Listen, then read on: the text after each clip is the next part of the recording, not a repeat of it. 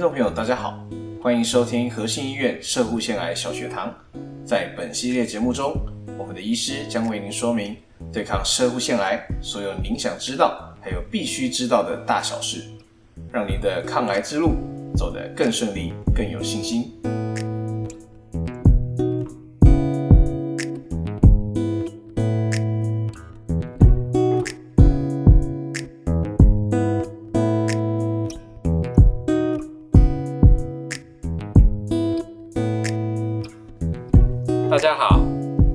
我是泌尿外科医师林玉红，我来介绍一下外科手术针对射物腺癌的治疗部分。通常射物腺癌刚诊断的时候，我们第一个就会想到能不能用手术把它切除干净。外科手术把射物腺切除掉，也确实是一个治疗的首选。那当然，在临床上我们会做核磁共振、做骨头扫描、做分期去判断是否在手术前已经有扩散转移出去。假如检查的结果并没有扩散转移出去的症状，那手术就是一个可以选择的根治方法。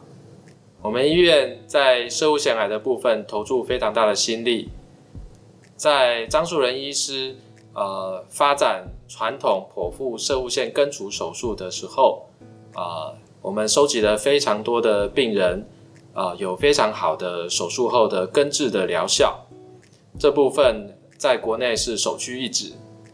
当然，随着时代的演进，微创的手术啊、是大家追求的目标。我们医院也不例外，在审慎评估微创手术的安全性以及它的优缺点之后，我们选择了第四代的达文西手术设备。引进进来，派遣所有的医师去美国做深度的学习，在使用达文西手术的病人身上，同样能够达到非常良好的根治的效果。它的优点方面是创伤更小，恢复更快。在射物腺癌这个部分有非常特别的，就是啊术后尿失禁跟术后勃起功能的保留。能够达到尽可能的完美。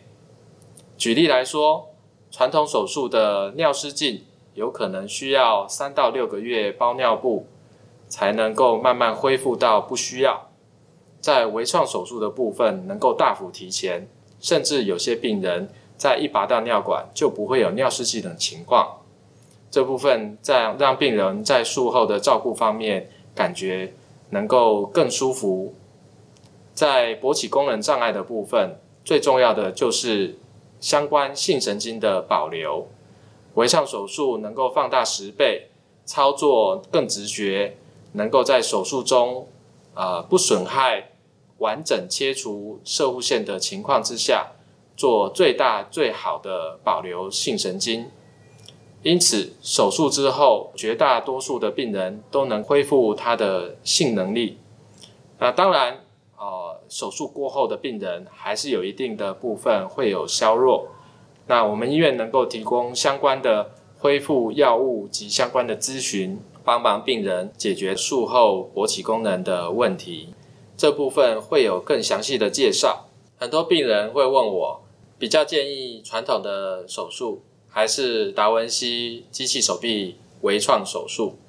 我都会跟病人说，在我们医院。如果你觉得经济负担有压力，那你就放心交给我们用传统的手术，我们一样可以做到非常好。